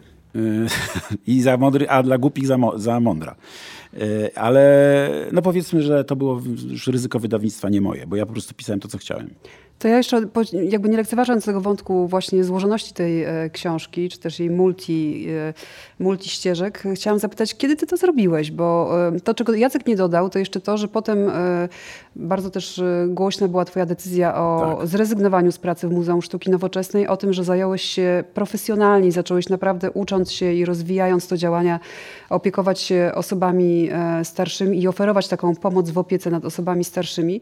Czy to był jakiś rodzaj twojego właśnie wentylu, czy też tego to... przynależności do tego świata, który zostawiłeś tak, świadomie nie, za sobą? Odpowiedź jest prosta to, i taka dość może być zaskakująca też, bo e, dwa lata temu wiosną umarł mój tata, po latach bardzo intensywnej opieki mojej nad nim. Takiej, która mi wypełniała no, stopniowo coraz więcej, coraz więcej, prawie cały, do momentu, to no, połowę dnia mojego roboczego poświęcałem na pracę, tak próbując właśnie organizować tą moją firmę, działalność w opiece, a, a resztę dnia zajmowała mi opieka nad ojcem chorującym na Alzheimera, to pewnie może niektóre osoby pamiętają z jakichś tam moich spotkań prasowych. A w momencie, kiedy on umarł, to jest tak, że y, jakby uwolni, fizycznie uwolni mi się po prostu ogromne jakby pokłady czasu wolnego. Nagle się okazało, że ja nie mam za bardzo co z tym czasem robić. A no i to było też jakiś, znaczy to jest, no może nie chcę na tym budować jakiejś opowieści specjalnie, że to po śmierci ojca i tak dalej. Tak, ale ten wątek śmierci się dzisiaj przewija w naszym programie, wiesz, więc to się jakoś tak bo, wpisuje. Bo, bo, książka, bo książka jest jakby zupełnie inna. Ona nie jest w ogóle o tym. Tylko y, to być może było jakieś odreagowanie, a, ale być może jest tak, jak czasami słucham autorów, zwłaszcza ludzi, którzy napisali jakąś tam prozę, jakąś fabułę, że ta historia po prostu do mnie przyszła sama. Jakby. I to, i po, ja miałem, tak jak grafoman pewnie może powie, że mi to ja po prostu pisałem, co do mnie przyszło i jakby znalazłem nagle czas i się zmobilizowałem. Podejrzewam się o jakiś taki stan weny, i, bo, bo ja to napisałem w pół roku.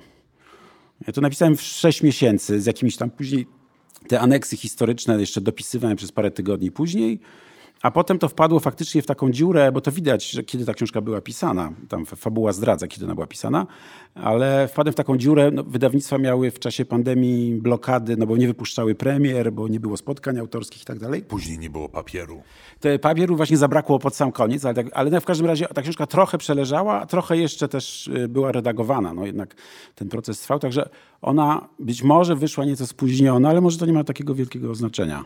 Ale jak już znamy e, e, tło biograficzne, tak. autobiograficzne, historyczne, pandemiczne i każde inne, to przejdźmy w końcu do książki. Powiedzmy, o czym ona jest. E, Świeccy to nie jest... E, o czym ona jest, to w ogóle sugeruje okładka. Jest o Polsce oczywiście, e, jak każda książka pisana w kraju nad Wisłą, albo prawie każda. Świeccy to nie ludzie, którzy dokonali aktu e, apostazji i pożegnali się z Kościołem, aczkolwiek Mm, mm, e, blisko. E, to jest opowieść o rodzinie e, świeckich i o ich nadwiślańskim mateczniku. Mm, I pierwsze pytanie po lekturze tej książki,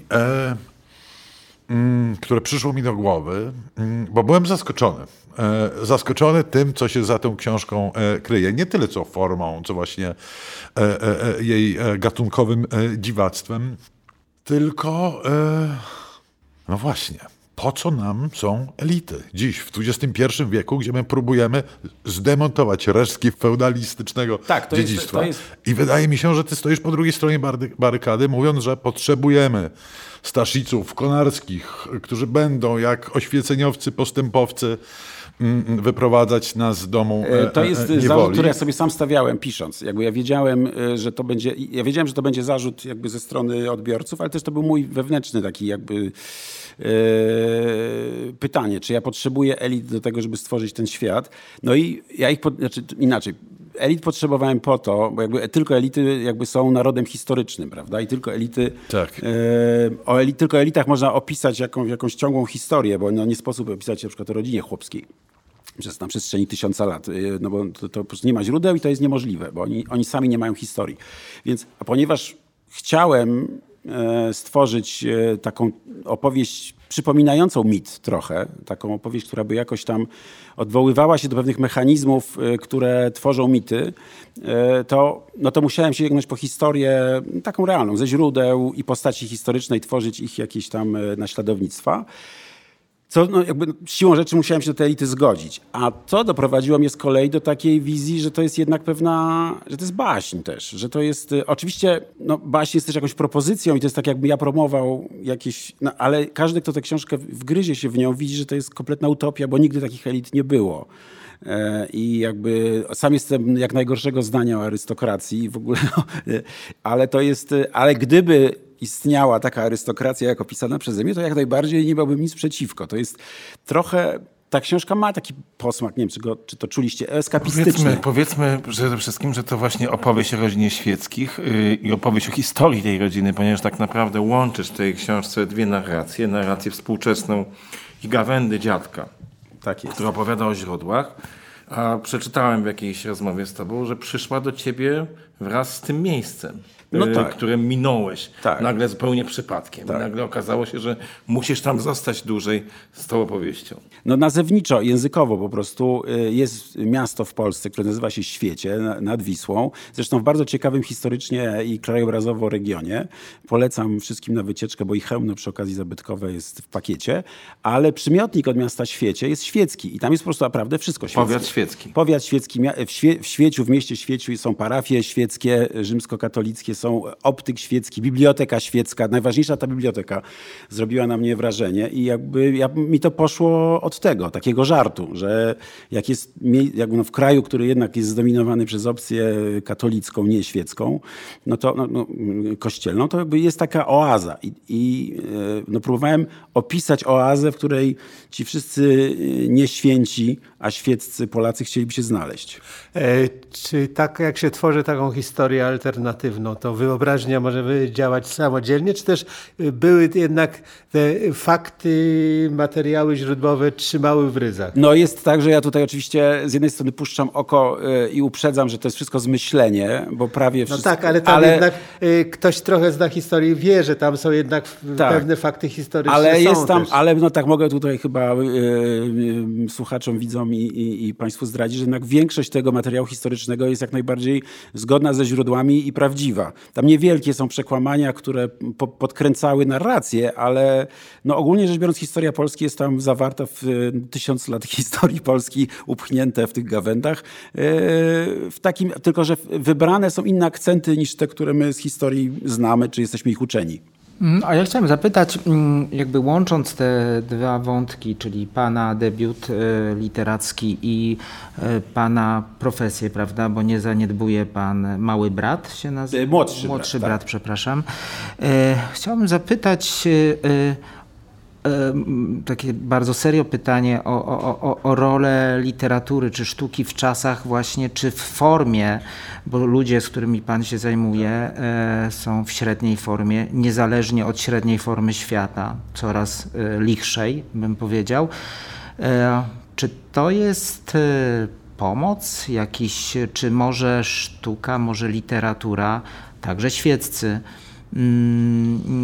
jakoś zadziałać, że, że no poza na, najoczywistszą sytuacją odbiorczą, że ktoś zapomina o tym, co go boli, bo wejdzie w rytm słuchanej muzyki, dzieła sztuki, które kontempluje, albo spektaklu teatralnego, który go porusza, ale czy y, zadanie, y, mówiąc bardzo prosto już, pana pacjentów, czy ludzi, z którymi pan się opiekuje, czy y, y, osoby, y, które są z panem związane, to, to, to, to, to jest terapia, literatura?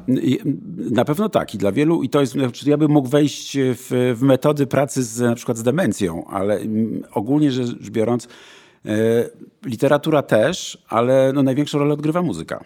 I muzyka jest e, tym czymś, co osta- zostaje do końca, no bo muzyka jest tą taką naj, najpierwszą, mówiąc nieładnie, formą, na, na, najpierwotniejszą formą e, i też e, najbardziej bezpośrednim dojściem do emocji, a emocje to jest to, co pozostaje najdłużej w, w osobach chorujących na cierpiących na demencję. Natomiast literatura też, bo literatura jest, o, o ile jest opowieścią, jakby. Ja tutaj też trochę puszczam oko, bo Państwo nie wiem, czy, czy przepuszczają, jakby, bo jakby ta książka nie jest o formie tak bardzo, jako jest o, o opowieści, to nie jest o psychologii i to nie jest o formie, czyli o tych dwóch takich dominantach współczesnej literatury. To jest o opowieści.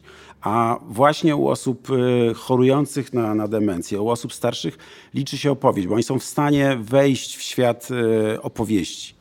Ja właśnie o tą psychologię chciałam e, dopytać ciebie, Marcelu. E, Z bardzo dużym zaskoczeniem e, znalazłam informację, że ty kiedyś byłeś bardzo niepewny siebie jako autor, że nie lubiłeś tych tekstów, że tak nie wiedziałeś z, jaką, z jakim em, odbiorem one się sp- spotkają. Od razu powiem, że my wszyscy uwielbialiśmy teksty Marcela. To był dla nas absolutny wzór pisania o sztuce. No i mm, kilkanaście lat później no, zabierasz się za debiut literacki. Jak to emocjonalnie No, y, potraktowałeś? powiem szczerze, że jak właśnie możliwość debiutu y, pod 50 czy po 40 wiąże się z tym, że ja po prostu nabrałem pewności siebie jako człowiek, dojrzewając, przeżywając różne rzeczy i to wydaje mi się, że nie sposób y, opowiedzieć jakąś historię, jeżeli się nie ma jakiegoś tam udziału w niej. Oczywiście zachwyca mnie możliwość y, pisania, wczesnego pisania, młodzieńczego pisania, ale jakby zupełnie nie byłem na to gotowy. Też emocjonalnie, też, też no po prostu nie miałbym odwagi, żeby opowiedzieć długą, bogatą, rozbudowaną historię na swoich zasadach, bo zrobiłem to na swoich zasadach, to co Jacek powiedział na początku, to jest zrobiłem to po swojemu, tak jak chciałem, a nie tak jakby oczekiwano, że powinno się to robić, bo jakby tego nie potrafił i pewnie zjadłyby mnie jakieś lęki moje niuanse, takie, że, że jednak, że coś by we mnie mnie blokowało. To jeszcze chciałem na, e, na koniec wrócić do e, początku, no bo mamy do czynienia z książką, która jest przygodówką też, bo tak. nie powiedzieliśmy tego, tu się dużo dzieje i dzieje się ciekawie e, i nawet są momenty, więc e, jest sporo... Kocham cię, Szymon. Sporo, sporo e, e rozrywki ucząc po bawi. prostu.